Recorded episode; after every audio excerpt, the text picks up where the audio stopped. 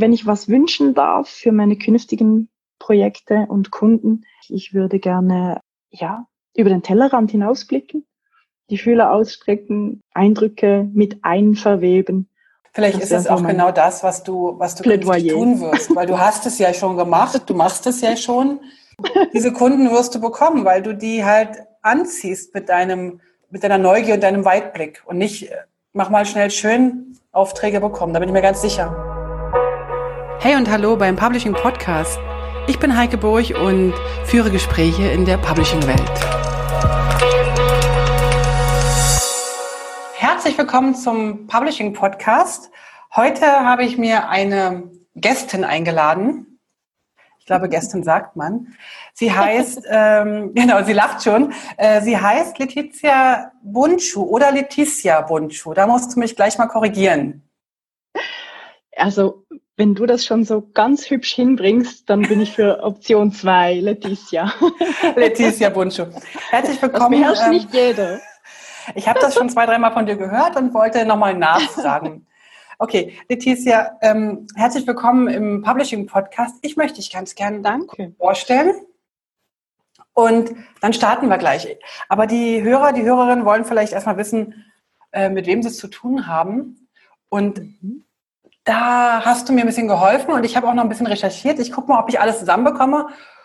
Also, du bist studierte Designerin mit dem Schwerpunkt Typografie. Du bist spezialisiert auf äh, oder arbeitest momentan als Art Directorin äh, im Editorial Design, bist selbstständig, bist sozusagen buchbar oder wie sagt man käuflich?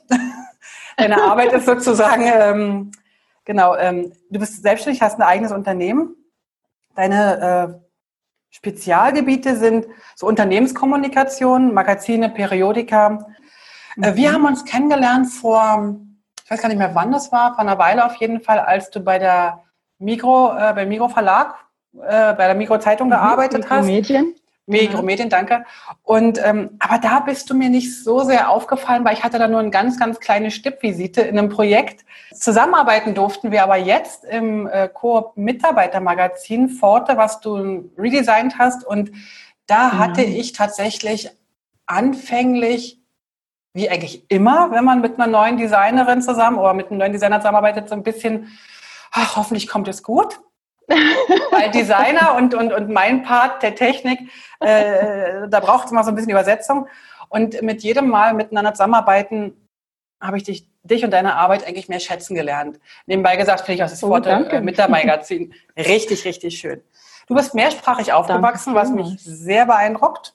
Französisch und Deutsch. Und du hast aber auch noch Englisch und Spanisch mhm. auf dem Schirm, richtig? Ja, habe ich wow, auch auf, wow. auf dem Schirm. auf der Festplatte. Auf der Festplatte. Du hast ähm, irgendwann, und das finde ich auch noch ganz witzig, mal ein Jahr in einem Hotel gearbeitet, was so gar nicht ja. Design und, und, und Grafikdesign ist. Ähm, wahrscheinlich hast du da gelernt, ähm, auch mit schwierigen Kunden umzugehen. Oh, wahrscheinlich. Oh ja. Genau. Ähm, du siehst dich selber als visuelle Übersetzerin oder inhaltliche Geburtshelferin. So. Mhm. Jetzt musst du mir da zuallererst mal auf die Sprünge helfen. Ich hoffe, bis dahin habe ich erstmal das richtig erzählt. Was ist für dich eine visuelle Übersetzerin und inhaltliche Geburtshelferin? Hm. ich glaube, bei mir geht es eigentlich ganz oft darum, dass ich eine Schnittstelle ähm, optimieren möchte. Irgendwie. Es gibt so, es gibt so interdisziplinäre Zusammenarbeit, da kommen die Disziplinen so gar nicht zueinander, die finden so nicht zueinander. Und ich glaube, das wäre die Schnittstelle zwischen Designer und dem, sagen wir, einem Journalisten oder einem, einem äh, Autor oder einem äh, Marketer oder einem ja. Kommunikationsverantwortlichen. Der hat einfach ein, ein, ein Anliegen, äh, der hat vielleicht auch Zahlen, die das untermauern, was er jetzt sagt. Im Idealfall hat er das sogar. Da kann man nämlich darüber reden, wie die zu interpretieren sind und ob jetzt die Interpretation stimmt. Also ich helfe, die Dinge auf eine andere Art nochmal auszuleuchten und stelle wahnsinnig viele Fragen meistens. Was ich sehr, sehr geschätzt habe während unserer Zusammenarbeit. ich wollte gerade sagen, manche schätzen es, manche gar nicht. das, äh, mit zunehmender Lebenserfahrung kann man die ein bisschen schneller voneinander unterscheiden und die Dosis ein bisschen einstellen. Inhaltliche Geburtshelferin, ich versuche ähm, nochmal zu klären, worum geht's den Leuten eigentlich, was ist das Anliegen. Und das kann einen, einen Text, eine Reportage betreffen, aber auch ein, ein Storytelling äh, im größeren Rahmen oder wenn es jetzt darum geht, ein, eine Brand-Story zu erzählen oder wenn es darum geht, ein, eine neue Marke anhand eines Moodboards, vielleicht ein bisschen die, die DNA zu äh, definieren, herauszukristallisieren. Das ist auch eine Art Geburtshilfe.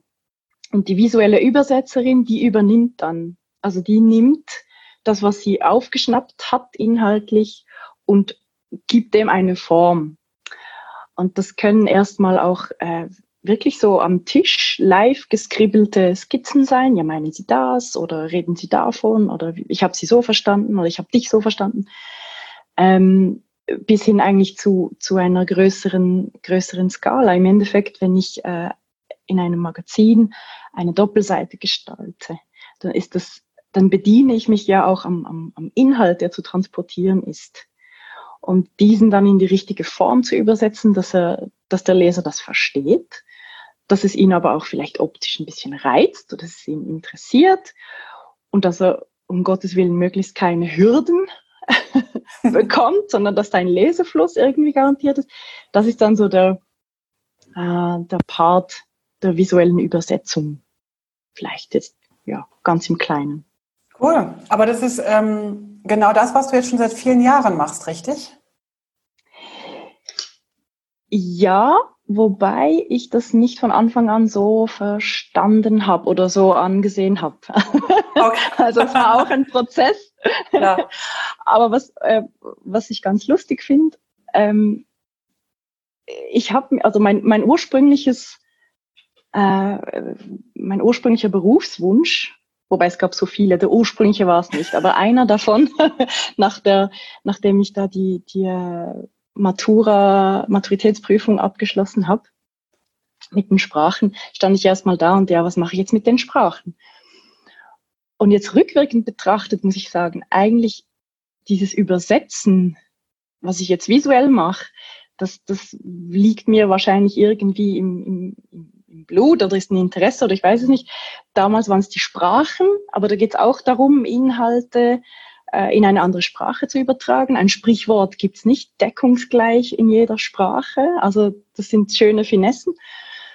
Und ich glaube, dieses visuelle Übersetzen, also ich kann nur vielleicht ein bisschen zurückspulen. Ich glaube, die, die äh, Ausbildung, die ich genossen habe da in, in Basel, ich habe visuelle Kommunikation in Basel studiert. Basel ein schwer geschichtsträchtiges äh, Haus, also wirklich gute ähm, grafische äh, Geschichte, auch vor allem typografische Geschichte. Und ich war die meiste Zeit vom Studium mega verunsichert, was ich Warum? da eigentlich mache, ob ich da hingehöre, was dann mein Beruf sein könnte, was man dann wird. ähm, warum? Äh, ich glaube, vielleicht war ich teilweise ein bisschen verunsichert von zu viel Experimentierfreiheit, zu wenig ähm, Richtlinien oder zu wenig Einschränkung. Ähm, vielleicht, ähm, ja, man, man ist da auch in einem anderen Punkt in seinem Leben. Also ich war ja. sicher viel ähm, autoritätsgläubiger, vielleicht auch ein bisschen schüchterner damals ja. oder ja, ich denke, da ist viel passiert seither. Gott sei Dank. Und ähm, ja, ich denke, es ging, es ging mir oft so, dass ich dachte, ja gut, ja, okay, dann mache ich eben noch eine Variante und zeichne das nochmal ein bisschen anders und aber was bringt's? Und ich glaube, erst als ich dann, ähm, also mein erster Job äh, hat mich dann nach Zürich äh, geführt. Dann bin ich nach mhm. Zürich umgesiedelt und seither bin ich da. Der erste Job, da war, äh, da war ich als Brand Designerin tätig, als Junior Brand Designer. Ähm, ich glaube, ich habe damals noch nicht so ganz meine Form gefunden. Das kam erst später, als ich mit Magazinen angefangen habe. Da hatte ich das Gefühl, jetzt bin ich auf was gestoßen, wo einfach meine Skills, die ich mitbringe, einfach gut passen. Also die Allgemeinbildung passt irgendwie da rein, weil, weil man ja mit verschiedenen Themen plötzlich zu tun hat, in verschiedenen Branchen. Also das ist immer so das Rüstzeug, was sicher von Belang sein kann. Aber auch formal habe ich einfach gemerkt, es ist nicht so, es gibt einen ziemlich engen Rahmen. Und eigentlich mag ich das gerne, einen engen Rahmen zu haben und ihn auszuloten und vielleicht ein bisschen zu sprengen auch. Mhm. Ja. Und da bin ich wirklich auf was gestoßen, wo ich dachte, ja, das, das wird so ein bisschen das Hauptfeld vielleicht sein, wo ich mich drin bewege. Wobei, ich glaube, das habe ich auch erst realisiert, nachdem ich es vielleicht schon fünf Jahre gemacht hatte, dass ich mich da richtig eigentlich heimisch fühlte und dass ich auch in die, in die Richtung weitergehen möchte, eigentlich mit Periodika, mit Storytelling. Also ich genau. habe das ja gemerkt in deiner Arbeit oder in unserer gemeinsamen Zusammenarbeit, da, da durfte ich ja doch einiges äh, wahrnehmen, was ich eigentlich im Normalfall ja gar nicht so mitbekomme, weil normalerweise der Designer die Sache abgibt und dann mache ich den technischen Rest und dann ist gut. Und wir haben mhm. ja interessanterweise ziemlich eng zusammengearbeitet, was tatsächlich selten ist äh, in meiner mhm. Arbeit, dass ich mit der Designer okay. oder mit dem Designer äh, so eng zusammenarbeite. Meistens wird irgendwas fertig abgegeben und dann wird es nur noch technisch aufbereitet und die Rückfragen, da gibt es dann kommen, kommen noch Rückfragen. Und was ja. mich so richtig begeistert hat, war eigentlich so ein bisschen deine Neugier. Warum, warum braucht es jetzt eigentlich eine Heike noch so? Was ist eigentlich jetzt das Problem äh, an meinem Entwurf? so? Und ähm, das fand ich ziemlich spannend. Aber auch dieser Weitblick zu sagen, vielleicht kannst du künftig das Wissen, was ich jetzt, äh, ja, was ich umsetzen musste in meiner Arbeit, fürs nächste Projekt sogar gleich mit benutzen. Also warum braucht es denn eigentlich eine Heike, wenn die Designerin, der Designer eigentlich die Arbeit gut machen könnte? Wenn er weiß, hm. worum es geht im, im, im, technischen Sinn. Da kommen wir nämlich gleich zu der, zu der Frage, die ich ganz spannend finde. Ich glaube nämlich, dass äh, dieses Thema, also Editorial Design ist ja sicherlich ein Teil der Ausbildung, nehme ich jetzt mal an. Ich habe ja das nicht studiert, deswegen weiß ich es nicht. Ich vermute das aber mal. Und mhm, ganz kommt kurz, am Rande vor. Genau. Und ja. ich glaube, und am Rande des Editorial Designs wäre denn noch was, was wahrscheinlich nicht mehr vorkommt, nämlich diese ganze, ähm, das ganze Einbeziehen einer Redaktion oder einer aha, technischen aha. Umgebung. Da vermute ja. ich mal, sonst würde ich nicht so oft äh, gebucht werden, da vermute ich mal, dass das selten oder gar nicht in der Ausbildung vorkommt. Das, ich denke, dass das, dass das stimmt, deine Einschätzung. Okay. Habe ich dich jetzt unterbrochen? Oder Überhaupt darf ich nicht. da nee, kurz rein, reingrätschen? Sehr gerne. Ähm, es ging mir während der Ausbildung auch so, dass ich irgendwann am Punkt war, wo ich dachte, okay, das ist jetzt die Theorie. Mhm. Und wie sieht's denn aus da draußen? Und ja, ganz blöd. Und ich muss sagen, dieses, äh, dieser Abgleich mit draußen, der hat stattgefunden, indem ich mal ein, ein, ein Jahr ausgesetzt habe vom Studium und zwei äh, Praktika gemacht habe in Basel, in zwei ganz lässigen äh, Büros. Mhm. Und die haben mir eigentlich wie so ein bisschen die Möglichkeit gegeben, mal meine Tools, die ich da theoretisch habe, mal äh, irgendwie in die Praxis umzusetzen und zu schauen, wie das funktioniert. Und was ist beispielsweise damals, wobei ich eben sagen muss, das war ja bis im Zeitraum bis 2007, also wie die Ausbildung aktuell aussieht, sind ja doch ein paar Jahre vergangen, das kann ich, äh, bin, bin ich überhaupt nicht à jour bin ich überhaupt nicht die Person für die Auskunft.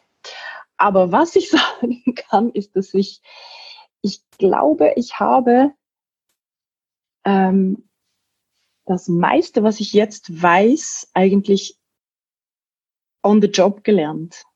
Also ja. das finde ich, das finde ich recht äh, wichtig und interessant und ich weiß nicht, ob das bei anderen Ausbildungen und Berufen auch so ist oder ob das auch ein, ein Persönlichkeitsding ist, wobei ich schon denke, dass, der, dass die Designer ich glaube, es gibt ein paar Ausnahmen, die sind schon, die werden schon so als Designer ge geboren, die haben so einen, einen, die haben auch die Attitüde, die dazugehört, die, die, die, die vermarkten sich auch recht gut. Es gab auch so ein paar, ähm, ja, Kolleginnen und, also Kommilitoninnen und Kommilitonen in der Ausbildung, oder? Und so, ah, wow, Grafik und so.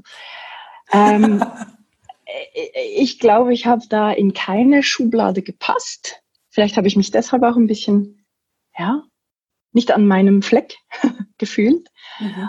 Und äh, mit der Zeit denke ich, ich habe es aufgegeben, eine Schublade zu suchen, und bin, glaube meine eigene irgendwie. Und, und da passen ganz viele andere, die ich unterdessen kennengelernt habe, auch rein. da würde ich sogar, da würde ich sogar dich dazu zählen, beispielsweise. Okay. Also, ohne dass ich die Schublade jetzt noch mit einem Label versehen will, aber also ich glaube, zwei Dinge. Der Praxistransfer, der ist ungemein wichtig und man lernt auch von den Menschen. Mhm. Extrem viel, da habe ich extrem viel gelernt. Also Office Politics, ähm, großes Thema. großes, großes Thema. Es menschelet. Ja, sehr, gut, sehr gut. Man so, oder? Es ja. menschelet. Und ähm, äh, ja, mein, meine letzte, also bevor ich mich jetzt selbstständig gemacht habe, war ich äh, als ähm, Führungsperson auch tätig. Also ich hatte auch ein, ein Team von Designern. Das war beim äh, Mikromagazin. Und da habe ich, äh, das war äh, ein, eine sehr spannende Episode, aber auch ein bisschen eine Feuertaufe. da irgendwie, ja, es, es war also da habe ich recht viel von diesem, damit ich die Klammer wieder zu, zu dem Redaktionsalltag vielleicht mhm. schlagen kann, was du vorhin äh, erwähnt hast. Das ist natürlich äh, die, die, die Hardcore-Variante. Wobei, nein, äh, eine Tageszeitung ist noch viel äh, mehr Hardcore, aber das war eine Wochenzeitschrift. Ja. Die größte der Schweiz. Ähm, zweisprachig. Mhm. Was mir natürlich sehr gefiel, weil ich dadurch wieder ein bisschen mehr. Weil das so, zufälligerweise äh, auch deine Sprachen waren, die du sprichst? Weil das auch so, ja, da, da, da hat was zusammengefunden, was, was mhm. ganz gut war, denke ich. Also das hat mir gepasst, diese Brücke zu schlagen auch. Und ähm, ich denke, also da, das, das Tempo von so, von so einer Wochenzeitung, das ist schon mhm. in zwei Sprachen, das ist schon, ja, doch, das, das war heftig. Und diese äh, Lektion war aber sehr gut. Äh, ich denke, weil sie mir zum, zu einem Pragmatismus verholfen hat, okay. den ich vorher nicht hatte. Das heißt, du konntest ähm, äh, Wichtiges von Unwichtigem unterscheiden danach oder schneller entscheiden? Also ab, genau, abgesehen vom, davon, dass der, der, der Workflow einfach sehr eng abgesteckt ist oder ein, eine sehr genaue Vorgabe, wie ein Prozess stattzufinden hat, dass es das gibt, abgesehen davon ähm, bin ich auch viel schneller geworden in der Entscheidung, weil Gestalten ja. hat unendlich viel mit Entscheiden zu tun, mit Entscheidungen. Also mach, ich mache dir 100 Varianten, wenn du willst. Meistens ist die erste die beste. Das hat mich oft, ja, das hat mich schon oft überrascht eigentlich. Aber wichtig ist ja am Ende, wenn du jetzt, äh, sagen wir mal, jetzt so ein, so ein Mitarbeitermagazin machst oder einen, oder einen Jahresbericht, dass diejenigen, die das nachher lesen sollen, mhm. du musst dich ja in die reinversetzen. Du musst ja gucken, mhm. meine, bei so einem Aktion, also bei so einem Jahresbericht, da ist irgendwie jeder, könnte jeder äh, das lesen, der Banker genauso wie der Aktionär oder was auch immer. Bei einem Mitarbeitermagazin ist ja die, äh, die, die Gruppe die, der Lesenden schon ein bisschen eingeschränkter und du könntest dich eventuell schon ein bisschen besser damit identifizieren oder zumindest dir vorstellen, wie diese Leserschaft oder mhm. wo, die, wo die das vielleicht lesen, lesen sie es zu Hause mhm. oder lesen sie es auf der, auf der Arbeit oder du, da musst du dich ja schon ziemlich reinfinden. Nicht nur gestalterisch, ja. sondern auch inhaltlich, weil ich meine, auch inhaltlich. wenn ich mir jetzt vorstelle, beim Koop-Mitarbeitermagazin, ja, einfach mal als Beispiel, mhm. für die, die jetzt Koop nicht so kennen äh, in Deutschland, ist halt echt ein Riesending und die haben etliche Mitarbeiter, die haben den Tankstellenangestellten genauso wie wie den Lageristen, wie die äh, Verkäuferin an der Kasse, äh, wie HR. Also da, da sind ja Lehr Lernende dabei. Also das mhm. ist schon eine mhm. riesen, riesen Zielgruppe und trotzdem hast du es irgendwie geschafft, finde ich zumindest, ich weiß ja nicht, ich, ich vermute es zumindest, ich weiß nicht, ob du schon Feedback bekommen hast von, von den Lesern von der ersten Ausgabe. Äh, ich finde, das hast du eigentlich richtig gut geschafft, dass du da irgendwie so eine so, so ein Design gemacht hast. Und ich glaube, da ist nicht nur Design da drin. Da ist auch noch irgendwie so ein, ja, so Kommunikationsdesign wahrscheinlich eher. Mhm. Das, das, hast du da irgendwelche, äh, also lernt man das an der Uni oder ist das eher was, was du durch Menschen beobachten oder Mitmenschlichkeit äh, mhm. erspürst? Oder ist das einfach gewachsen durch die letzten 125 Jahre deiner Arbeit? 125 Jahre. Also äh, ganz ich denke, was man, was man im, im Studium mitbekommt, ist, dass man sich äh, schon auch überlegt, also wer ist meine Zielgruppe?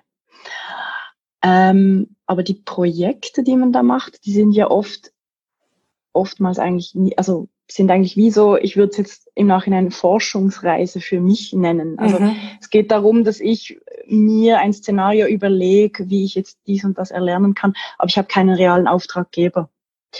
Und wenn man dann nach, nach draußen geht in die Arbeitswelt und man hat wirklich einfach einen realen Kunden, der hat reale äh, Bedürfnisgruppen äh, oder Anspruchsgruppen, ähm, hat ein Problem, dem fällt äh, die Leserschaft äh, weg. Mhm. Dann ähm, muss man sich da reinknien. Also dann, ja. ja, dann muss man nachfragen, ja, welche Leserschaft, welche Altersgruppe, mhm. Mhm. was sind das für Menschen, was haben die vielleicht für einen Bildungsstand, wie sind die Inhalte von dem Magazin, äh, kann, kann man vielleicht an den Inhalten schrauben, mhm. sind da überhaupt die relevanten Inhalte drin, Wobei in den meisten Fällen ähm, wird eigentlich ein, ein, ein Art Director oft so angesehen wie, oder das, das ging mir zumindest oft so, hier mach mal schön. Also das, das ist der Text. Das reicht doch aber als das Auftrag. Ist, das ist der Text. Mach mal, mach, mach mal schön. Ja, du. ich, ich, ich würde sagen, es gibt, es gibt Aufträge, da reicht das, ja klar, völlig. Bei einem Magazin würde ich sagen, ja, schade um die Zeit und schade ums Geld. Ja, klar, auf jeden Lieber Fall. Kunde, ich mache das schon schön, aber vielleicht äh, suchst du dir dann in zwei Jahren wieder jemand, der es schön macht und das, die Wurzel ist nicht, äh, wir machen eine Wurzelbehandlung. Zwar unangenehm, aber hält länger. Alles klar. Ah, okay. Genau. Also jetzt am, am Beispiel von, von, äh, von einem Magazin, wenn man wirklich so die, die Leserschaft sich anschaut, die, die Altersdurchmischung auch. Mein, mein liebstes Briefing ist das, wo irgendwie steht, ähm, eigentlich 50-50 Frauen und Männer im Alter von 7 bis 99. Das ist eigentlich die allerbeste Zielgruppe, die man haben kann. Eigentlich alle. jeder Mann und jeder Frau. Ja. Alle.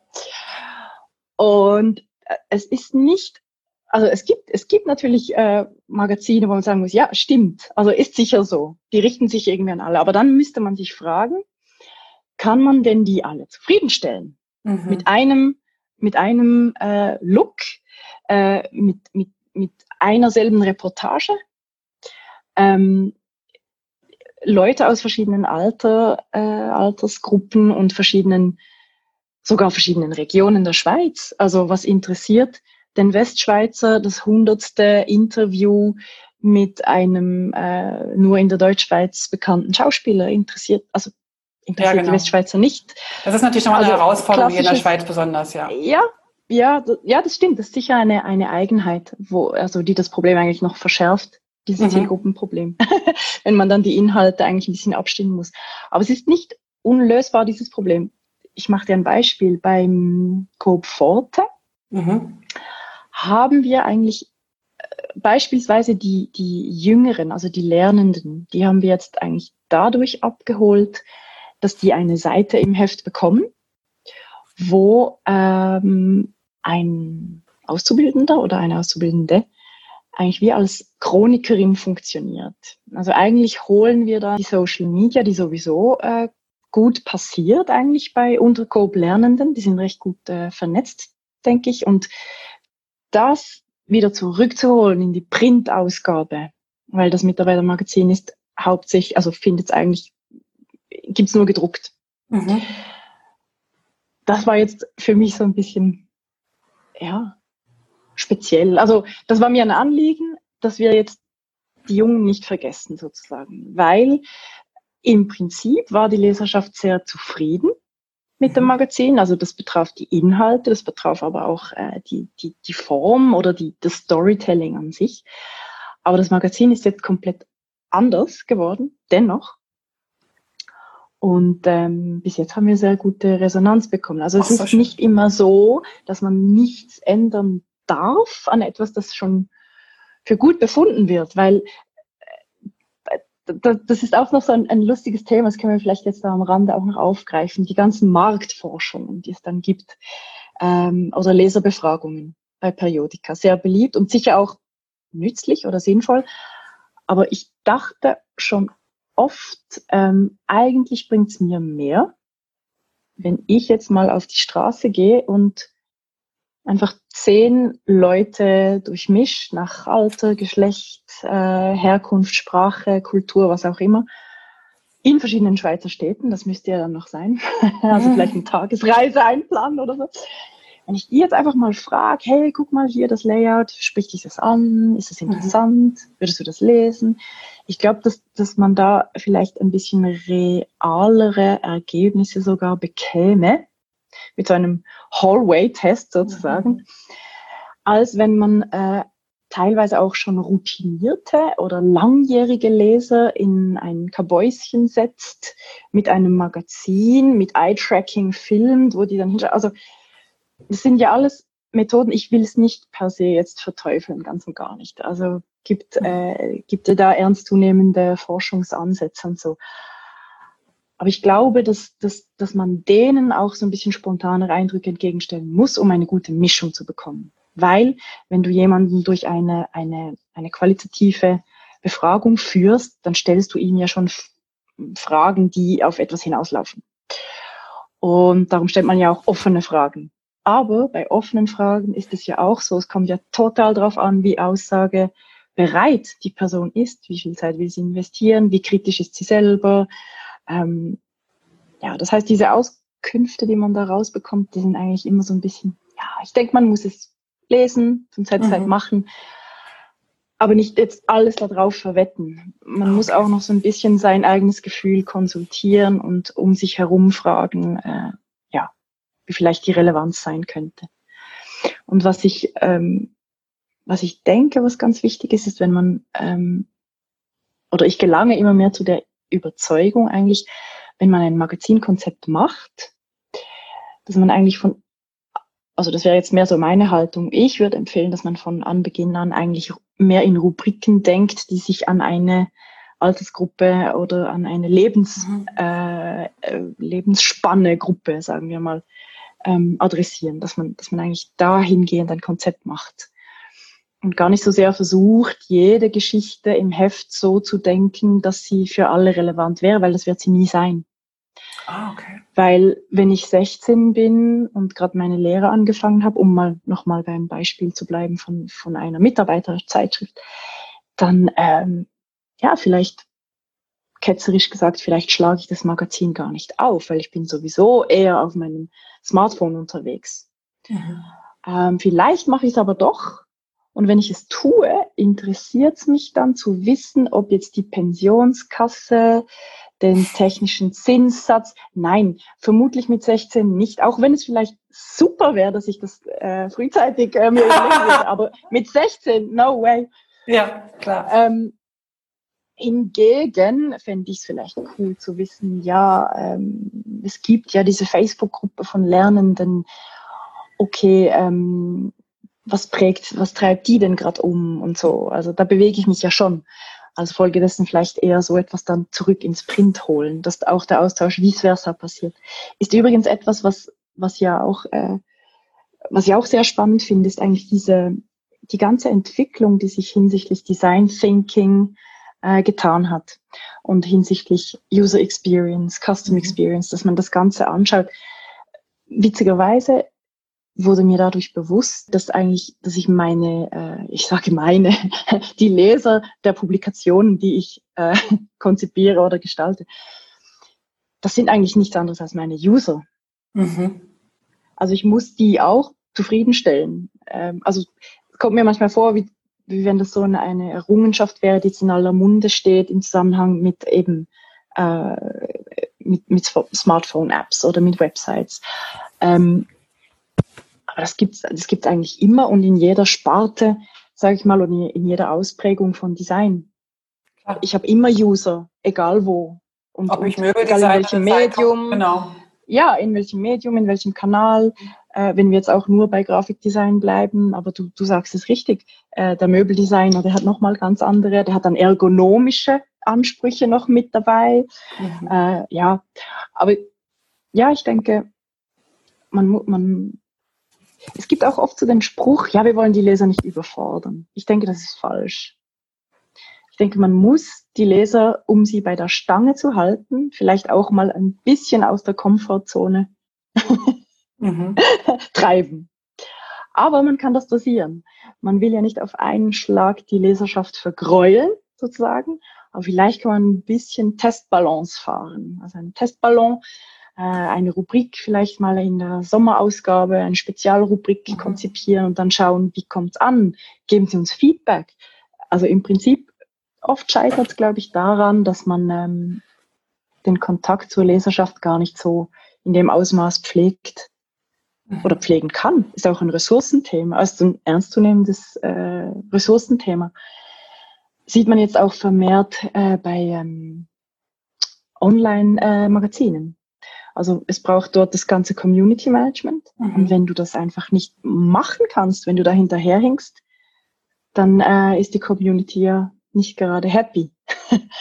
Ja, sie und funktioniert dann einfach auch nicht mehr, ne? Oder, oder geht einfach, nicht. geht einfach auf den nächsten, springt auf den nächsten Zug auf oder genau, auf die nächste Plattform oder so, genau. Genau. Und äh, dieses Involvement, was mhm. ja da dann auch an den Tag gelegt wird, wenn das nicht honoriert wird, mit zumindest einer Antwort auf deinen Kommentar, den du geschrieben mhm. hast, ja, da sind, da sind die Erwartungen sehr, sehr hoch, denke ich, äh, auch von der Leserschaft. Also zu Recht, natürlich. Aber ähm, ich glaube, dass die, dass, dass die, dass der Journalismus oder so,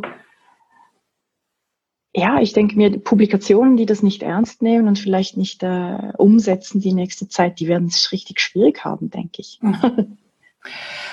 Apropos schwierig haben, ich muss nochmal eine andere, äh, unser Gespräch nochmal in eine andere Richtung lenken oder vielleicht mhm. die gleiche, aber dann doch wieder in eine ein bisschen andere. Du hast jetzt, oder wir haben jetzt eigentlich die ganze Zeit über unsere Leser oder über die Konsumenten oder wie wir auch immer sie nennen wollen, äh, gesprochen.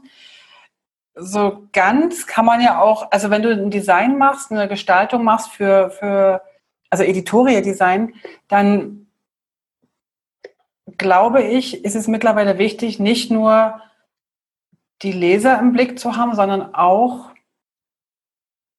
die Redaktion, die Layouter, auch wenn du die mhm, natürlich ja. in, in, erster Linie im Design vielleicht noch äh, vernachlässigen kannst. Aber spätestens, mhm, wenn dann jemand auf dich mhm. zukommt und sagt, ja, aber wir müssen das hier alles hochautomatisiert äh, befüllen mhm. lassen und das geht mhm. nicht, wenn du da 22 Rahmen hast, wir brauchen das alles in einem Rahmen oder umgedreht, was auch immer. Mhm. Ähm, und jetzt müssen wir das noch so lösen und noch hier, da und dort lösen. Also das sind jetzt genau die Diskussionen, die wir beide auch geführt haben, ne? Ja, genau. Weil ich weiß, was ja. technisch alles machbar ist und wo wir an unsere Grenzen kommen. Ich denke nur an unsere Rückenthematik, die wir da hatten. Mhm. Und, äh, äh, also die Rückenbreite. Und äh, also wir haben immer wieder unterschiedliche ähm, Stolpersteine über, also oder, oder, oder Hürden, über die du springen musstest als Designerin, wo ich manchmal gedacht habe, na, geht sie darauf ein oder zieht sie mit oder setzt sie ihr Design durch? Aha. Und das ist ja oftmals so, zumindest habe ich das die Erfahrung gemacht, dass entweder äh, dann irgendjemand im, im, Verlag sagt, ja, lass mal den Designer jetzt reden, wir machen das jetzt so und in einem halben Jahr guckt der eh nicht mehr drauf und dann machen so. wir es neu. Mhm. Das ist oh für mich Gott. auch ein, das ist für mich Schlimm. auch ein total äh, gängiger Weg ja. und bevor, okay. bevor dann viel, viel Diskussionen stattfinden. Und ja. das habe ich ja bei dir bewundert. Du hast also einerseits eine der, als eine der wenigen auch verstanden, warum und wieso und weshalb wir das so machen wollten, technisch. Mhm. Also sprich an ein Redaktionssystem anbinden, wo eine größere Automatisation stattfindet. Aber auch dann zu überlegen, was ist denn eigentlich, oder wie geht denn der Layouter damit um? Wie geht denn der Redakteur ja, damit ja. um? Das ist ja nochmal eine mhm. Herausforderung. Und es ist gut, dass du, dass spannend, du, wie du das äh, gelöst hast oder gemanagt hast. Danke, dass du nochmal, also danke fürs Kompliment auch. Sehr gerne. und danke, dass du das Gespräch auch noch in die Bahn lenkst. Das ist ein, ein sehr guter und sehr wichtiger Punkt. Ich glaube, so als, äh, als Art Director von einem Magazin ist man eine ganz ist man so ein, ein, ein, ein Cornerstone, weißt du, so ein, ein, mhm. ein man, man ist die Schnittstelle für ganz viele Anliegen und ganz viele Fäden laufen zusammen. Mhm. Und das ist eine sehr spannende Position, fand ich immer. ähm, was man nicht äh, oder was ein großer Teil davon ist, ist das, das technisch Machbare. Da hast du völlig recht. Und da wiederum kann man eigentlich auch sagen, meine äh, die, Layouter, die nachher damit arbeiten, mit diesem Design, was ich vielleicht jetzt, ich komme als Außenstehende hinein, ähm, mache da was Schönes äh, oder auch nicht Schönes, keine Ahnung. Ähm, was was passt, äh, wo, wo man zufrieden ist, wo auch die Chefetage happy ist. Ähm, und wenn ich es dann einfach abgebe und mir wäre es egal, dann wäre mein Job nicht getan. Also nach meiner Meinung. Mhm. Das, das wäre so meine Grundhaltung. Weil äh, das wird nachher nie wieder so aussehen, weil vom Moment an, wo du, wo du das Design aus der Hand gibst, äh, bekommt es ein Eigenleben. Das ist auch richtig so. Das soll es auch. Also in, in, in einem Periodikum. Aber das Ding ist, es muss immer genügend äh, DNA noch vorhanden sein, dass man die Publikation wirklich wie als Marke ja. begreift, sieht, versteht.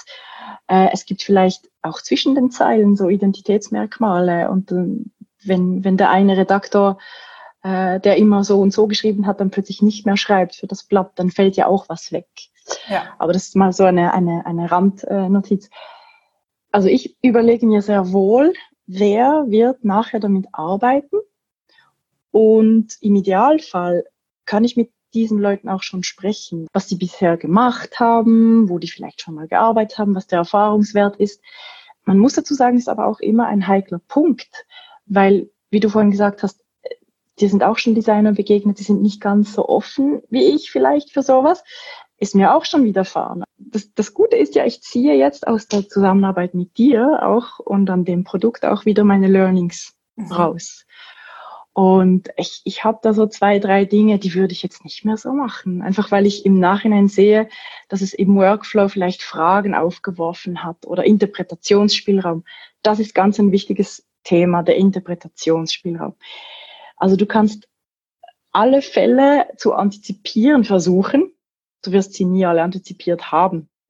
Weil es kommt immer noch jemand oder dann äh, wechselt äh, jemand die Stelle und es kommt ein neuer Designer und du fängst bei Null an ähm, den ins neue Design einzuarbeiten und, und der hat vielleicht korrekterweise die 351. Möglichkeit ausgeheckt, wie man ähm, einen Titel vielleicht doch noch äh, anders setzen könnte und so und ist sich keiner Schuld bewusst.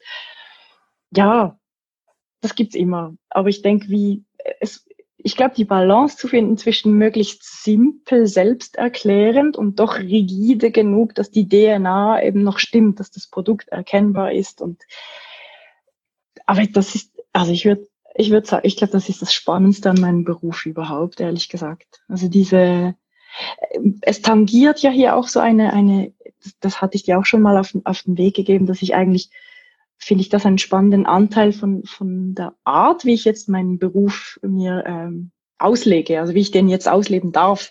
Es könnte ja auch ganz anders sein, aber ich lege es mir jetzt so aus, ähm, dass ich diese Schnittstelle gern bekleide und dass ich nach meiner Einstellung eigentlich nur profitieren kann, auch von angrenzenden Fachgebieten. Also ich bin nicht die, die einen Gartenzaun bildet. Leider ist mir das schon oft widerfahren auf Redaktionen von, von Journalisten, von Bildredakteuren, von äh, Videoredakteuren, ähm, auch Fotografen mitunter, die sagen, nee, mache ich nicht, das ist nicht mein, mein Stil.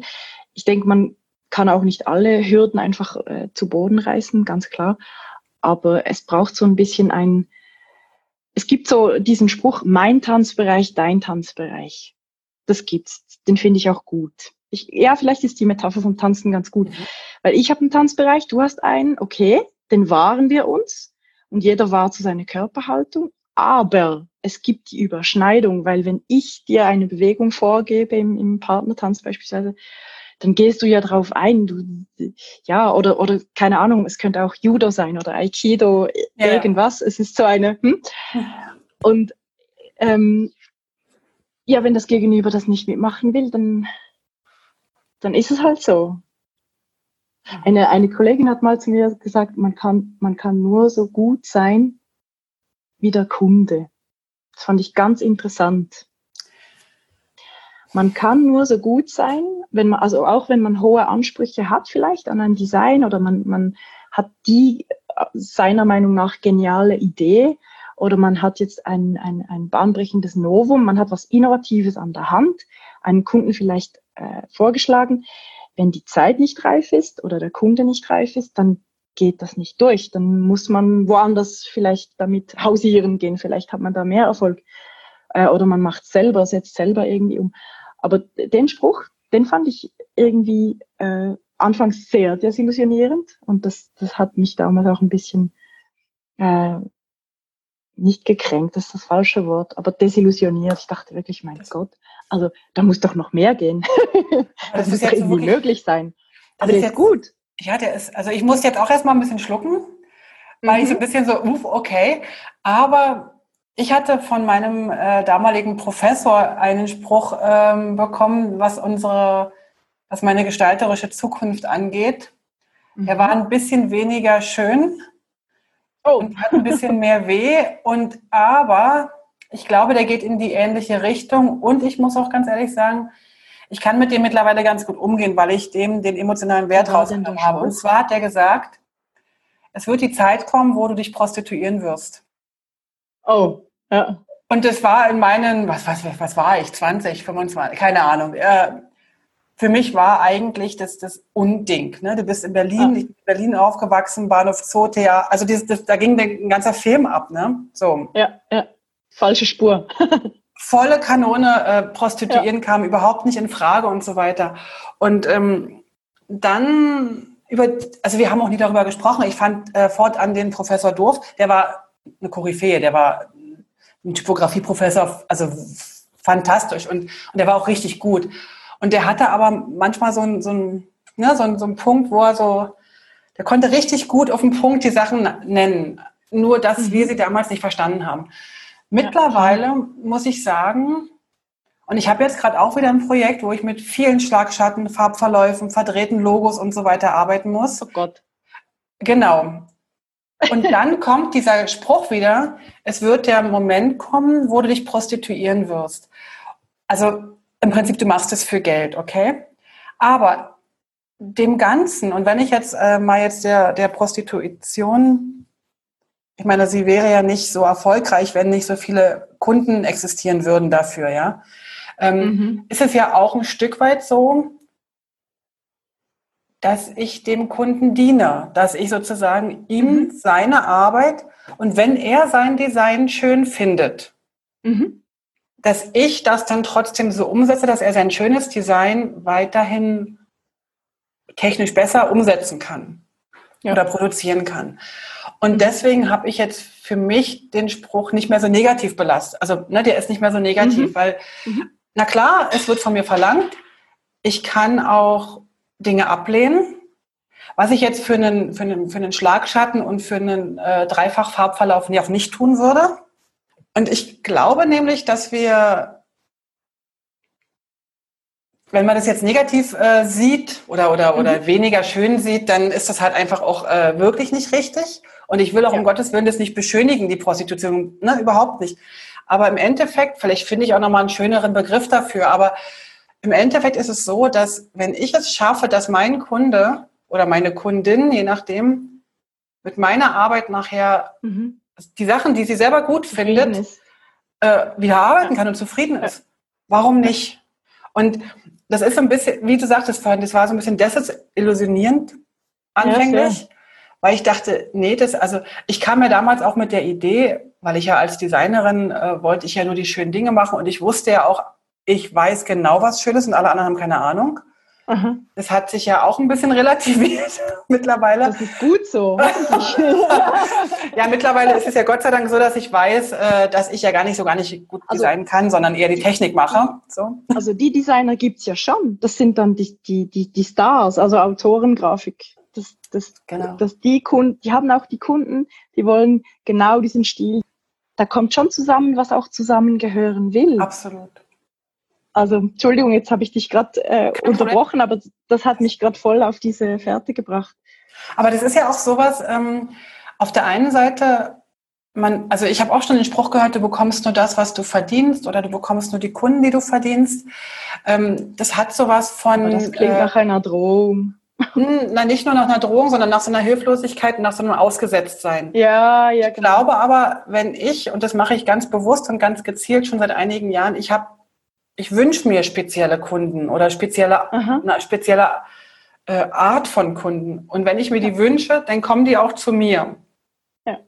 Also, ja, das, das, das denke ich auch. Das, das ist, das ist so, ja. ich bin denn dem nicht mehr so ausgeliefert, sondern ich gehe so in die Richtung, ich gehe auf die Kunden zu und mittlerweile ist es auch so, dass ich glaube auch Kunden ablehne, weil ich, weil das nicht passt, weil das für mich nicht stimmig ist. Ja. Aber das, das passt ja alles, das, das, passt ja gut zusammen, was du da sagst, weil eigentlich, ja, ja wir sind, wir sind. Nein, es, es, bei mir ging es gerade voll ab. Mhm. Ähm, darum konnte ich jetzt nicht mehr zurückhalten. Nein, ähm, äh, das, ist, das ist wahnsinnig spannend, das ganze Feld, das sich da aufrollt. Ähm, ich habe mir gerade überlegt, ob man eigentlich heute noch von, ob es zeitgemäß ist, heute noch von Kunden zu sprechen. Habe ich mir gerade überlegt.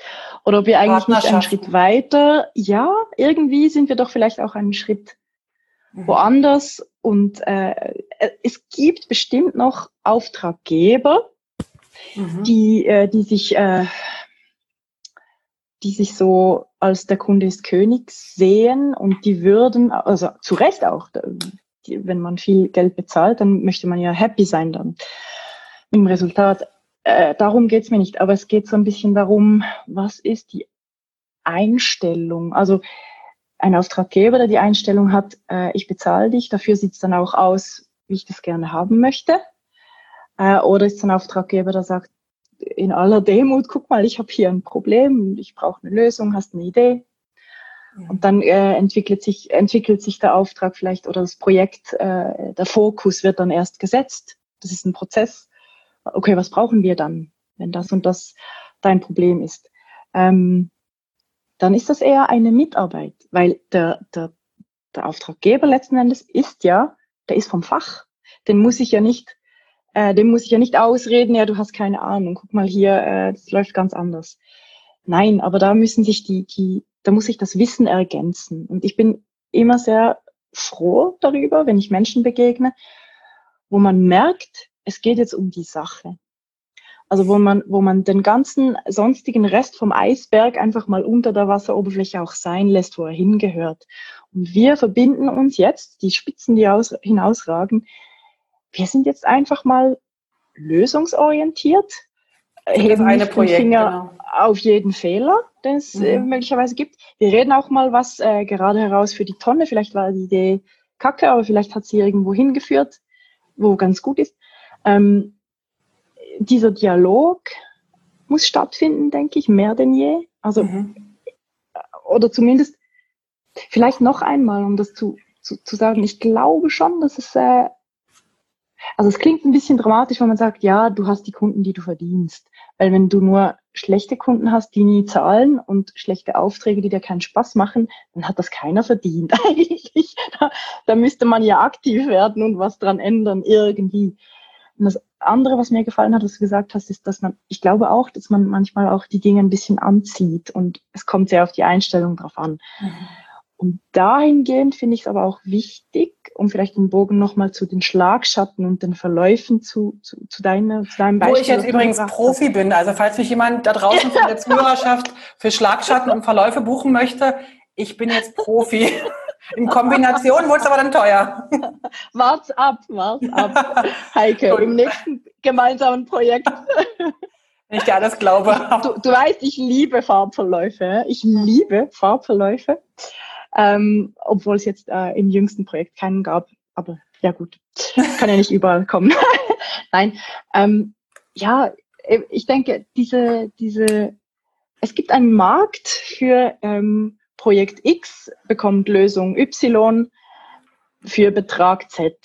Das gibt's, das ist okay, das ist gut.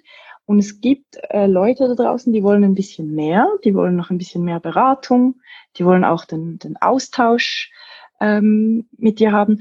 Und das bringt mich vielleicht auf ein angrenzendes Problem in der Wahrnehmung der potenziellen Auftraggeber da draußen, aber auch der potenziellen Arbeitgeber von mir als Designerin. Ich habe mich ja jetzt selbstständig gemacht. Und eine Überlegung dahinter war auch, dass diese Form mir vielleicht äh, andere Möglichkeiten gibt, meine, meine Skills, meine Stärken tatsächlich auch ähm, auszuleben. Weil es gibt, also nicht, nicht überall, aber ich denke, wenn man äh, sich Agenturen anschaut, dann sind die immer noch ziemlich pyramidal aufgebaut. Auch im Zeit, äh, Zeitalter der Holocracy und alles. Also viele Agenturen, klassische, sind immer noch sehr, ähm, eben, ich hatte es vorhin erwähnt, eingangs, also ich habe angefangen als Junior Brand Designerin, dann gab es den Senior, dann gab es den mhm. Lead Designer, äh, einen AD konnte es nicht geben, weil das der, der CD nicht wollte. Also jetzt nur ein Beispiel, oder? Und so geht's dann weiter. Ähm, ich habe keine Lösung für das Problem, muss ich sagen. Also ich würde jetzt nicht sagen, dass ich einen, äh, ich glaube, Holocracy-Ansatz äh, bringt ja auch seine Tücken mit sich, auch wenn ich mich da jetzt mittlerweile eher zu Hause fühlen würde. Aber ich mir auch denke, dass es in, in der Gestaltung, wo es ja auch viel um Entscheidungen geht, es muss wie eine Instanz geben, die dann sagt, so, und das ist es jetzt, jetzt ist Schluss. Also die, die fünf Vorschläge sind alle gut, aber irgendeinen müssen wir ja nehmen. Also, zack, der da. Ähm, also ich, was mir immer ein bisschen gefehlt hat, ist, ich habe klassischerweise so gearbeitet, dass es einen Projektleiter gab oder einen Strategen oder einen Berater, der oder die äh, das Einfallstor eigentlich zum Kunden war, der Single Point of Contact. Ich habe dann äh, auch ein bisschen damit gehadert, weil ich oftmals dachte, ja, aber jetzt habe ich der doch eine halbe Stunde lang erzählt, was meine Entwürfe hier sollen, die sie morgen präsentieren muss. Und jetzt überhaupt nicht gerafft. Und jetzt geht die dahin. Die konnte auch nicht weitergehen. Eh wieder ja. zurück. Ja, ja, und dann kommt sie eh zurück und ich weiß jetzt schon, was das Resultat sein wird. Der Kunde, mhm. dem sie es erzählt haben wird, der wird nicht begriffen haben, was genau der Unterschied war. Und warum kann ich jetzt nicht mit ihr an den Termin? Weil sie ist sicher wichtig dort, die Frau mhm. XY, weil die ja das ganze Projekt handelt. Äh, ja, aber fachlich das, da finde ich einfach, ich finde so diese, ich bin ein großer Fan von Fachexpertise, mhm. die sich austauscht interdisziplinär. Also ich, ich nehme äh, Worte von anderen Fachexperten wie Honig auf oder so. Äh, saug das auf wie ein Schwamm, bin neugierig, bin offen, frage nach, verbinde das auch, verwebe das mit Dingen, die ich schon mal gelesen habe oder die ich mir selbst schon mal überlegt habe. Hab. Und so ein bisschen mein, meine Erfahrung war, ich habe bis jetzt zum Glück äh, bei jeder Arbeitsstelle auch immer wieder Kollegen gehabt, ähm, mit denen war das nicht so, so das Gartendenken, so mein Tanzbereich, dein Tanzbereich, sondern wir haben zusammen ähm, im übertragenen Sinne mal Tango getanzt, mal Headbanging gemacht, also weißt du, so mhm, Spektrum. Mhm. Und die Erfahrung war eigentlich immer da, wo Reibung auch entsteht, im Sinne von, nicht im Sinne, jetzt, jetzt verlassen wir das Tanzen mal, aber ich meine, Reibung, es können auch mal die Funken sprühen, weil man nicht einer Meinung ist. Aber wenn man das zulässt und dann auch eingesteht, ja, okay, ja, du hast recht, okay, ähm, ja, du bist der Redaktor, aber du hast recht, die Schrift ist tatsächlich zwei Punkt zu groß. Ich soll's mhm. wissen, ich habe es übersehen, aber dass man dann sagen kann, ja, da fällt mir kein Zacken aus der Krone. Danke für deinen Input. Mhm. Umgekehrt, äh, ein, ein schönes Erfolgserlebnis für mich war, ich, ich habe mal, ähm, ich habe mal eine Headline für ein, für ein Magazin einfach so salopp dahergesagt. Und die wurde dann tatsächlich gedruckt. Und das fand, das fand ich grandios, oder? Super. ja, Erstens ja. war ich stolz. Zweitens war, fand, fand ich, was ich fast noch besser fand, ist so der, der, der Effekt, der da dabei entstand. Nämlich, äh, es war so eine, eine Sitzung, wo man da zu fünft irgendwie mhm. das Magazin nochmal begutachtet, bevor man es dem Kunden schickt. Und es fehlt die Headline. Sie ist einfach noch nicht da, sie ist noch nicht geboren zack, purzelt sie aus mir raus. Im selben Moment denke ich, ups, hätte ich nicht, vielleicht nicht sagen sollen, keine Ahnung. Und der Chefredakteur springt drauf an und sagt, die ist gut, die nehmen wir. Sehr cool. Und, und die anderen, die halt finden so, nein, das kann man doch nicht machen und so, das Lager teilt sich, oder? Aber eigentlich war das, äh, das, das ist für mich so ein Paradebeispiel. Und umgekehrt, denke ich, müssen die Designer auch offen genug sein, ähm, einem Chefredaktor ein bisschen Bildkompetenz zuzugestehen und dann zu sagen, ja, okay. Äh, das andere Bild gefällt mir zwar besser, weil es formal stärker ist, aber ja, was soll's? Äh, der Typ äh, guckt nicht in die, in, ins Objektiv. Du hast recht, das andere Bild, äh, wo er so den direkten starren Blick hat, vielleicht ist es doch das Bessere. Also ich glaube, man muss da ein bisschen ähm, kompromissbereit sein. Und das, das bringt mich wieder zu deinem Verlauf und Schlagschatten. Ich würde das, ich glaube, vielleicht können wir so vielleicht kann man so benennen, einfach eine Kompromissbereitschaft irgendwie. Wobei ich schon denke, dass, dass es unsere Aufgabe sein muss, äh, die Leute auch aufzuklären, wenn man wirklich jetzt mal irgendwo denkt, das ist jetzt aber schon sehr, sehr 80s oder 90s oder ist ja egal was. Oder einfach, wenn man Bedenken hat, dass man, man ist ja auch der Fachexperte und man sollte die auch formulieren. Mhm. Vielleicht kann man es aber so formulieren, dass man sagt, ich würde dir das nicht anraten aus dem und dem Grund. Der Entscheid natürlich letztlich. Äh, ja. ja. Also äh, genau. ich bin da ein bisschen direkter mittlerweile, zumindest die, die mich jetzt schon kennen und die jetzt auch zuhören und mich kennen und mit mir auch schon gearbeitet haben. Ich sage dann auch ganz gern mal, wenn man den Schlagschatten einstellt, dann kommt direkt ein Stromschlag durch die Maus. Wenn du das möchtest, kannst du das gern tun. Aber InDesign ist mittlerweile so programmiert, dass äh, Schlagschatten in Kombination mit Farbverläufen äh, zu leichten äh, Stromschlägen führen. Und dann wird dann eigentlich bewusst, ich sage halt auch mal, hey, ich mache ich mach euch das, das kann ich natürlich einstellen, aber, aber schön, hm, ist was anderes. Ja. Ich ja, ja. darf das aber auch sagen, weil ich halt eine, so, so eine externe Rolle spiele. Ne? Ich bin halt auch nicht die Designerin. Aber zum Thema Farbverlauf ist mir noch was eingefallen. Dieser besagte Professor, der besagte Professor, der damals äh, mich ähm, desillusionierte, sagte noch was anderes. Der sagte nämlich, hat der Grafiker nichts drauf, macht er einen Farbverlauf. Ach Gott, ja. Und der Satz hat mich auch geprägt. Und ich kann dir jetzt noch, es ist äh, unglaublich, obwohl ich mittlerweile auch mit Verläufen meinen Frieden gemacht habe. Aha. Jedes Mal, jedes einzelne Mal kommt mir dieser Spruch in den Sinn. Aha. Er hat noch einige andere Sprüche, aber die will ich dir jetzt nicht alle verraten, weil sonst, also wenn du die alle einmal gehört hast von ihm, dann kannst du eigentlich nichts mehr designen, ohne ständig zu denken, ah, ich mache wieder was falsch, ich mache wieder was falsch. Das ist so, ja, das stimmt, das ist so. aber es ist okay. Ja, aber so, so Sprüche kenne ich auch. Das, das, ich glaube, das gehört dazu, wenn man Absolut. aus einer Schule entspringt, die ein gewisses, äh, äh, eine gewisse Tradition auch waren, ein mhm. Image zu wahren hat nach außen. No. Dann hört man sich so Sätze an und man ist, also ich war schwer gestört von so Zeug, oder? Und ich würde sagen, mein, mein gestalterischer Ansatz heute ist viel liberaler, als es damals war. viel liberaler. Und ähm, ja, es gibt, es gibt tausend so Sätze. Man sollte sich da nicht bremsen lassen, weil es kommt garantiert das Projekt XY, wo der Farbverlauf das einzig Mögliche ist, weil es einfach passt was einfach sein muss. Und das, die Kombi mit Stromschlag finde ich genial, vielleicht für einen Energiekonzern. Farbverläufe für Energiekonzerne. Na, dann wünsche ich dir ganz viel Glück für die, für die Aufträge dahingehend. Und dann kannst du ja mal ja, berichten. Ähm, du hast, ähm, vielleicht für die Hörer äh, ist das schon, äh, die jetzt länger schon zuhören, die wissen das schon, dass ich immer den äh, meinen Gästen und Gästinnen da gibt es immer noch keinen weiblichen Begriff dafür, ne? Meine weiblichen Gäste, mhm. ähm, schicke ich immer vorneweg einen äh, Fragebogen. Da schreibt ihr ein paar Sachen rein, manchmal viel, Ach, manchmal echt? wenig. Ja, und so auch du. ähm, und du hast was geschrieben, äh, was mich sehr. Oh, äh, jetzt bin ich gespannt. Genau, was mich, was mich zur nächsten Frage führt. Und zwar, es geht jetzt ein bisschen weiter weg und wahrscheinlich auch vielleicht weg vom Design, vielleicht aber auch nicht. Ich weiß es nicht genau. Du sagst mhm. nämlich, dass du an dich selbst Erwartungen hast und diese ständig prüfst, erlebst und kultivierst. Mhm. Und was habe ich mir dabei nur gedacht? und ich hatte fast vermutet, wenn ich dich frage, was hast du dir dabei gedacht, dass du sagst, das habe ich einfach so hingeschrieben.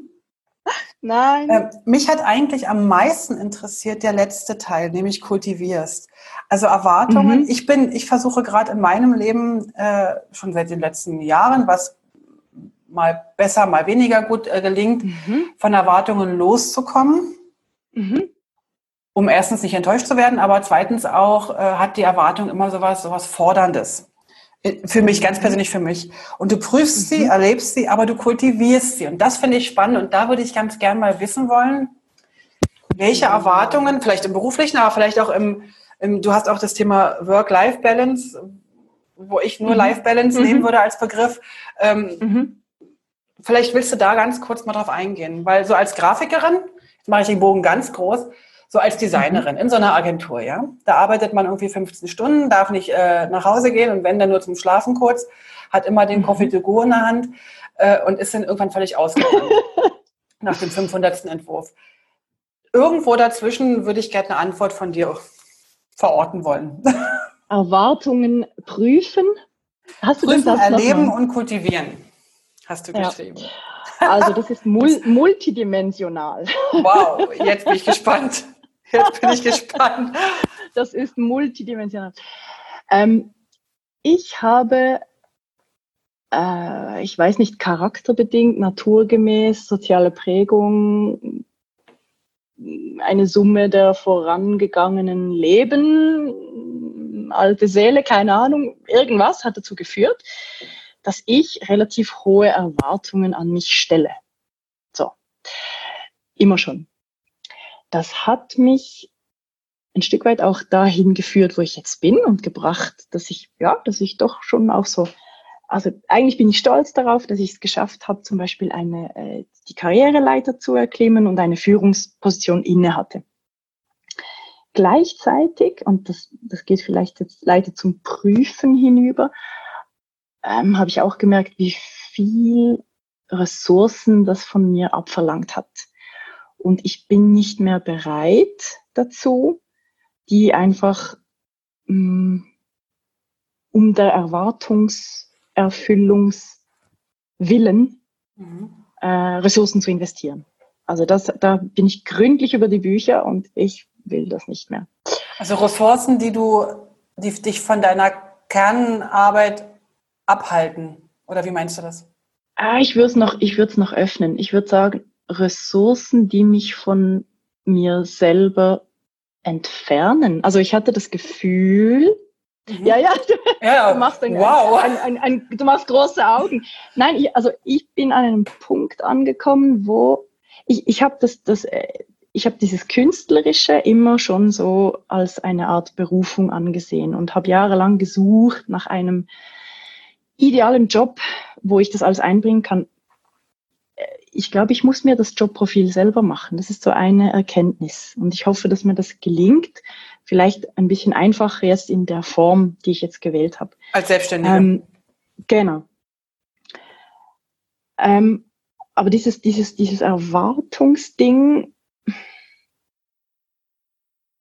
ich glaube, man kann da auch ein bisschen mit, der, mit, der, mit dem Zeitgeist gehen und ich glaube, es gibt viel äh, Menschen, die im Moment auch ein bisschen aufwachen in die Richtung und auch in erster Linie schauen wollen, dass es ihnen gut geht, dass sie nicht einfach äh, irgendwie alles ja verblasen, äh, was sie an, an, an, an Energie und an Ideen haben, dass es so verpufft oder so.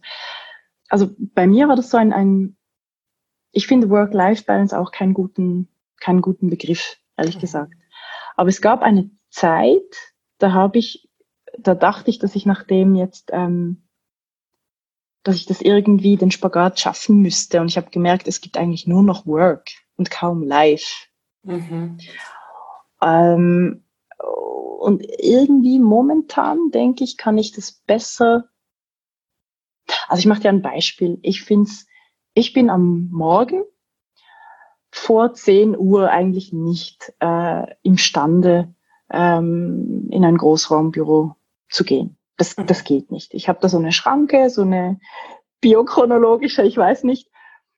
Ich möchte äh, am Morgen ein bisschen Zeit für mich haben. Ich möchte irgendwelchen Träumen vielleicht noch nachhängen, die ich die Nacht durch hatte. Keine Ahnung. Etwas lesen, was mich inspiriert, so in den Tag starten. Und ich bin nicht eine Spätaufsteherin oder so, gar nicht. Aber ich brauche so dieses, so diesen Rückzug noch. Und dann bin ich parat. Bumm. Dann geht's raus. Aber von mir zu verlangen, halb neun im Büro, im Großraumbüro zu sein, das geht nicht mehr. Und ich habe es jahrelang mitgemacht und habe immer gedacht, ich, andere können es ja auch. Ich muss das doch irgendwie können, das muss doch gehen. Äh, turns out, es geht nicht. Äh, Punkt. Ja, und entweder man hat irgendwie einen Vorgesetzten, mit dem man das besprechen kann und der ist sehr offen und liberal und lässt einen da seine Form finden. Oder man muss es halt irgendwie selber sich dann äh, so einrichten. Und ich ähm, habe jahrelang eigentlich geschwankt äh, zwischen äh, sehr, ähm, habe dazu übrigens letztens auch eine, eine Doku gesehen, die fand ich ganz spannend. Kennst du den äh, Christoph Niemann? Sagt dir das was? Ein Illustrator. Mhm. Äh, ich weiß nicht, wo er ursprünglich herkommt, aber lebt und arbeitet in Berlin, hat aber auch lange mal in, in New York gearbeitet. Und ich habe, also er ist sehr erfolgreich. Und ich habe eine Doku gesehen über ihn, wo er so ein bisschen auch über diese, wie arbeitet ein Designer, mhm. Auskunft gibt. Also sehr spannend. Ich finde, das, das ist eigentlich etwas, das müsste man in den Schulen äh, ins Programm reinnehmen, in der Ausbildung. Man müsste darüber reden, was denn die, die, die Qualen, die Irren und die Wirren eines Designers sind, die Selbstzweifel, der, der innere Prozess, der äußere Prozess über sowas würde ich gerne, ladet mich ein an eure Hochschule, ich stelle einen Workshop auf die Beine, lasst uns darüber reden, Podiums ist whatever. Ich glaube, das ist ganz wichtig, das kann man nicht äh, verschweigen. Und ich glaube, dass äh, künstlerisch tätige Personen da eigentlich noch viel ähm, mehr davon profitieren können, dass man das nicht, dass man das enttabuisiert. Weil es gehört dazu, Selbstzweifel gehören dazu. Ähm, Faden verloren, Heike. Ach so, Niemann, Christoph Niemann.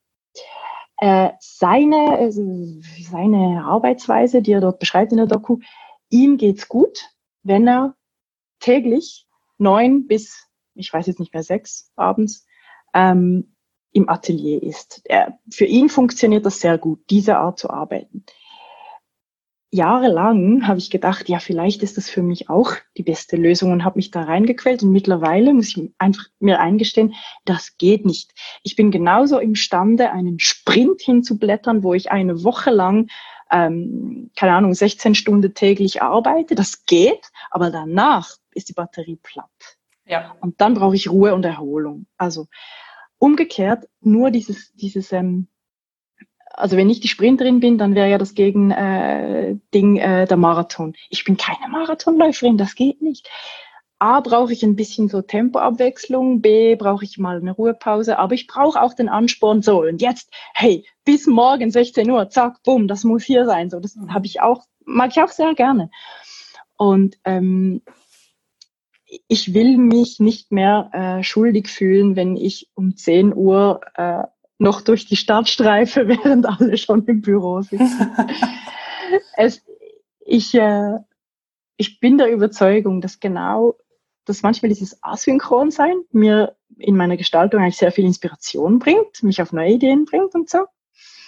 Und äh, ich denke, das macht mich einfach zu einem ausgeglichenen Menschen, von dem mein Gegenüber sehr viel profitieren kann. Weil ja. Ich glaube, das ist so eine, wenn man das ein bisschen ausstrahlt und in ein Projekt mit hineinbringt, das ist mindestens so wichtig wie eine gute Idee im richtigen Moment. Ähm, eine, eine gute grafische Lösung für ein Problem, die richtige visuelle Übersetzung oder die richtige inhaltliche Geburtshilfe. Das, also ich glaub, das, gehört das mit ja dazu. Das ist ja auch was, ähm, also ich, ich glaube tatsächlich, dass das, ähm, jetzt sind wir ja beide nicht mehr 20. Wir sind ja beide so um die, mhm. so kurz unter, also wie auch immer, ist ja auch jetzt egal. ähm, ähm, ich glaube, das sind so Sachen, die man auch dann so irgendwann für sich entwickelt. Ne? Also irgendwann ja, hat stimmt, man mal über die Stränge geschlagen, irgendwann hat man mal äh, sich selber ausgebeutet äh, oder sich ausbeuten lassen, wie auch immer. Ich war ja eigentlich immer schon selbstständig, von daher lag das bei mir immer in meiner äh, Verantwortung. Ich konnte also überhaupt keinen Schuldigen finden dafür. Das war auch nie meine, nie meine Absicht aber ich habe natürlich auch irgendwann gemerkt, das war jetzt zu viel und was, was kann ich mhm. künftig mhm. äh, anders machen, besser machen oder was gefällt mir überhaupt nicht mehr, ganz genau.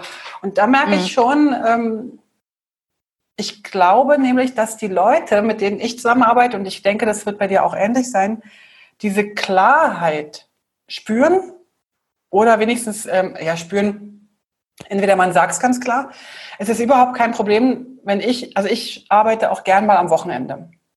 Mhm. Aber ich arbeite nie mehr als fünf Tage die Woche. Mhm. Das ist für mich, irgendwie hat sich das bei mir so, finde ich, finde ich völlig ausreichend fünf Tage für mich, weil ich äh, darüber hinaus nicht arbeiten kann, keine Qualität abliefere. Für mich ist ganz klar, dass ich sage, okay, wenn ich am Samstag euch eine Mail schreibe, wenn ich am Samstag in den Gruppenchat was schreibe, erwarte mhm. ich nicht am Samstag oder Sonntag eine Antwort. Mhm wenn ich Samstag arbeite, habe ich dafür am Dienstag frei und bin in den Bergen. Ja. Und ja, ich genau. glaube, ich, ich will das Wort Authentizität nicht äh, überstrapazieren, Doch, aber ich glaube, das bring Wort. es bitte. Ich kann es dann nicht mal richtig aussprechen. Authentizität. Aber ja? ich finde das Wort Klarheit da fast ein bisschen, bisschen besser, weil wenn ich ganz klar sage, ich arbeite nur fünf Tage die Woche, macht euch keine Sorgen. Ich arbeite auch nur acht Stunden am Tag. Mehr schaffe ich nicht. Ich persönlich mhm. schaffe nicht mehr als acht Stunden. Ich bin ja bewundere es ja mal, wenn du sagst 16 Stunden. Das ist bei mir nach acht Stunden ist fertig. Da geht bei mir gar nichts mehr. Ich bin aber auch nicht in diesem kreativen Prozess oft. Ich bin meistens ein Fleißbienchen. Deswegen, ne, so ähm, nach acht Stunden aber ist bei mir halt einfach die Konzentration ja. lässt die nach. Aber klar zu sagen, ich kann ab um sieben früh, also ich kann ab um sieben früh anfangen zu arbeiten, kein Thema. Ja. Aber lass mich bitte abends 18 Uhr dann aus dem Büro raus. Schluss also machen. Ich, ja, ich, ich schaffe das sonst nicht. Ich brauche meine Mittagspause eine Stunde, ganz klar. Ich mache nicht zwischendurch so. Und ich glaube, die Klarheit, die ist wichtig. Und wenn du, wenn du von dir aus sagst, ich kann vor zehn für dich keine gute Arbeit leisten, mhm. dann will ich dich auch nicht vor zehn. Warum soll ich dich bezahlen für ja, Sachen, genau, ja, die du nicht kannst Punkt. vor zehn? Also, ne? Ja, weißt du, das, das Interessante ist ja die Zeit vor zehn. Ähm, die ist nicht verrechenbar. Mhm. aber, aber, es, aber sie ist unerlässlich. Ja. Sie ist unerlässlich, sie ist ja. vital. Ja, eine, eine, eine, eine, eine vital funktionserhaltende Maßnahme. genau, und das ist bei mir, wenn ich in die Berge gehe. Ich kann, Beispielsweise, ja. Ich kann bei mir einfach, egal wann, wenn ich draußen bin, ich denke mit keiner Sekunde mehr an, an, an, an die Arbeit. Mhm. Und ich bin frei und wenn ich zurückkomme, ist plötzlich alles da. Genau. Aber das finde ich gut, dass du das ansprichst, weil das ist ja oft etwas, wenn man halt 9 to 5 oder 9 bis 6, das ist ja eher äh, mindestens im Büro sitzen muss. Das ging mir oft so, das hat mich geplagt. Ich bin da, habe mich versteckt, habe mich versteckt hinter einer Tasse Kaffee äh, im, im Aufenthaltsraum, oder? Und schlechtes Gewissen. Andere, das, das, das finde ich ja immer lässig, dass äh, andere haben offenbar kein schlechtes Gewissen und machen das einfach so. Anderes Thema. Ähm, ich will kein schlechtes Gewissen mehr haben. Und das finde ich gut, was du gesagt hast, äh, puncto Klarheit. Eigentlich, das gefällt mir gut, dieses Klarheit. Wahrscheinlich muss man, um authentisch sein zu können und sich nicht zu verstellen, einfach klar kommunizieren. Das ist, das ist, das ist, das ist ein sehr guter Punkt. Also die, ich glaube, diese Klarheit, da muss man erstmal dazu, selber dazu gelangen für sich äh, und sie dann auch verbalisieren können. Und Hatten wir ja auch ein Thema, ne? Ja, genau. Und irgendwie passt das ganz gut zu diesem äh, Erwartungen kultivieren. Ich glaube, das, mhm. das würde für mich jetzt zu diesem Kultivieren passen. Sehr schön. Du, ich würde noch so tausende Sachen mit dir besprechen wollen. Ja, ich auch. ähm, ich würde ganz gern nochmal auf einen Geht Punkt aus deinem, aus dem Fragebogen zurückkommen. Und zwar, eigentlich, jetzt muss ich gerade überlegen, äh, wollen wir über Alexander von Humboldt oder über Japan reden? Beide Sachen finde ich noch sehr, sehr spannend. ähm, ich glaube, ich würde lieber nach, äh, zum Thema Alexander von Humboldt mit dir sprechen wollen. Du hast ihn äh, angeschrieben, äh, du hast äh, geschrieben, dass dich der gerade sehr inspiriert, weil du gerade über ihn was liest sehr. oder über ihn was ja. gehört hast. Ähm, ich bin ja eher so ein Fan von Wilhelm von Humboldt, aber vielleicht kannst okay. du mir ganz kurz erzählen, was dich an ihm so fasziniert. Das ist eine Momentaufnahme, ne? Das du hast gesagt, ich ja. immer aktuelle Bücher. Also was mich fasziniert, ich, ich reise mit ihm natürlich durch die oh. Kontinente, die er entdeckt und beschrieben hat. Das, das ist ungemein toll. Mhm. Aber was mich so, äh, ich glaube, das Buch lese ich so gerne, weil mich sein Geist so erfrischt. Ich denke mir, das war so ein Typ, der war eigentlich seiner Zeit weit voraus. Absolut. Ähm, hat zum Glück seinesgleichen eigentlich äh, gekannt und sich auch rege damit ausgetauscht. Also es war mir nicht äh, bekannt, dass er so freundschaftlich mit äh, Johann Wolfgang von Goethe äh, angebandelt hatte und auch mit Friedrich Schiller, der nicht immer einer Meinung war. Ähm, er hatte Briefverkehr mit Thomas Jefferson, äh, dem damaligen, damaligen Präsidenten der USA. Ähm, äh, also sprach irgendwie, keine Ahnung, vier Sprachen und so ein paar Brocken Türkisch oder so, weil er da auf dem Weg noch vor, ran vorbeikommt. Und das, das ist für mich so, das ist für mich so das, das, was ich auch will. Also ich will und da sind wir wieder bei der Übersetzung vielleicht. Ich möchte, ähm, ich möchte irgendwie die, die, die Projekte, die ich mache, ich möchte denen eine Tiefe geben. Ich gehe gern den Sachen auf den Grund und gehe gern in die Tiefe. Und ich würde gern so ein bisschen begleitende Literatur oder wenn ich jetzt äh, einen Auftrag für irgendeine Firma XY bekomme, dann will ich zuerst ein bisschen etwas über die Branche wissen, über den mhm. Kunden wissen. Da lese ich mich ein. Und ich glaube, ich fühle mich da mit, mit Humboldt in, also in aller Demut und Bescheidenheit. Ich, ich fühle mich da angesprochen. Ich fühle mich da in meinem Wesen irgendwo abgeholt. Dinge, die er sich einfach rausgenommen hat und so gemacht hat. Punkt. Der ist dann da einfach da irgendwie den Vulkan äh, hochgekraxelt irgendwie, hat noch ein bisschen Schadenfreude dabei, dass er weiter hochkam als die Franzosen 50 Jahre vor ihm. Also einfach so, ich finde das sehr, sehr sympathisch. Ich, ich stelle mir den so als Querdenker und irgendwie ähm, asynchronen äh, oder ein Anachronisten seiner Zeit vor. Ihm sagt man ja auch nach, Ihm sagt man ja auch nach, dass er so oder den Satz geprägt hat, ähm, alles ist Wechselwirkung. Mhm. Ähm, das passt ja eigentlich auch wieder ganz gut zu deiner Arbeit. Also alles geht mit allem irgendwie ja. in, in, in Resonanz und hat auch ein, eine Ursache und Wirkung und in, in alle Richtungen irgendwie. Und entwickelt sich organisch. Ich glaube, genau. er war einfach der Typ, der zu der Zeit, wo man alles sehr kategorisch angeschaut hat, das Ganze einfach über den Haufen geworfen hat und das als organisch verwoben in, in einem immer wechselnden Gleichgewicht suchenden Zustand irgendwie gesehen hat. Also grandios. Und ähm, was mir auch an ihm gefällt, er ist so, eigentlich vermisse ich das heutzutage immer so ein bisschen. Das hat mich auch an Goethe immer so fasziniert, so der Universalgelehrte. Wahnsinn, oder? Ah, super Wahnsinn. Toll. Super toll, Wahnsinn. Und ich glaube, also einerseits natürlich wissen wir jetzt auch viel, viel mehr exponentiell, als man vor 200 Jahren gewusst hat. Klar, äh, die Romantik geht da ein bisschen flöten, muss ich schon sagen. Wie viel wir schon wissen und, und, und, und immer noch nicht wissen. Und die künstliche Intelligenz weiß ja noch mehr, als wir wissen, dass wir wissen oder nicht wissen. Äh, ganz faszinierendes Thema. Ich denke, was, was mir so auch gefällt, ist, heute gehen ja die Dinge alle sehr schnell und alles ist sehr kurzlebig und sehr schnelllebig und auch wieder vorbei. Und äh, mir tut es manchmal ganz gut, mich so in eine Zeitkapsel zu stecken und dahin zu gehen. Weil das irgendwie so ein bisschen Ruhe reinbringt und weil mir das Halt gibt und weil ich da ähm, ja, dem, dem nachgehen kann. Und übrigens, äh, fand ich so geil, diese, diese Darstellung vom, vom Humboldt, die kennst du bestimmt, wo er diesen Querschnitt macht vom, vom, ähm, vom Vulkan mhm. und eigentlich die Höhenlagen angibt, die, die, die Atmosphäre, äh, den atmosphärischen Druck und all das, die ganzen Messungen, die er gemacht hat. Und äh, eigentlich, und das, so spanne ich den Bogen zum, zum Grafikdesign, eigentlich ist das eine der ersten Infografiken. Und das finde ich phänomenal. absolut, absolut. Das finde ich phänomenal. Also ja, absolut. Ein Universalgenie, der, der einfach aufräumt mit seiner Disziplin, der die Disziplinen mischt, der auch politisch mhm. aktiv, aktiv war oder zumindest beratend tätig. Das, wenn ich was wünschen darf für meine künftigen Projekte und Kunden, ich, ich, ich würde gerne ähm, ja, über den Tellerrand hinausblicken die Fühler ausstrecken, ähm, Eindrücke mit einverweben. Ja.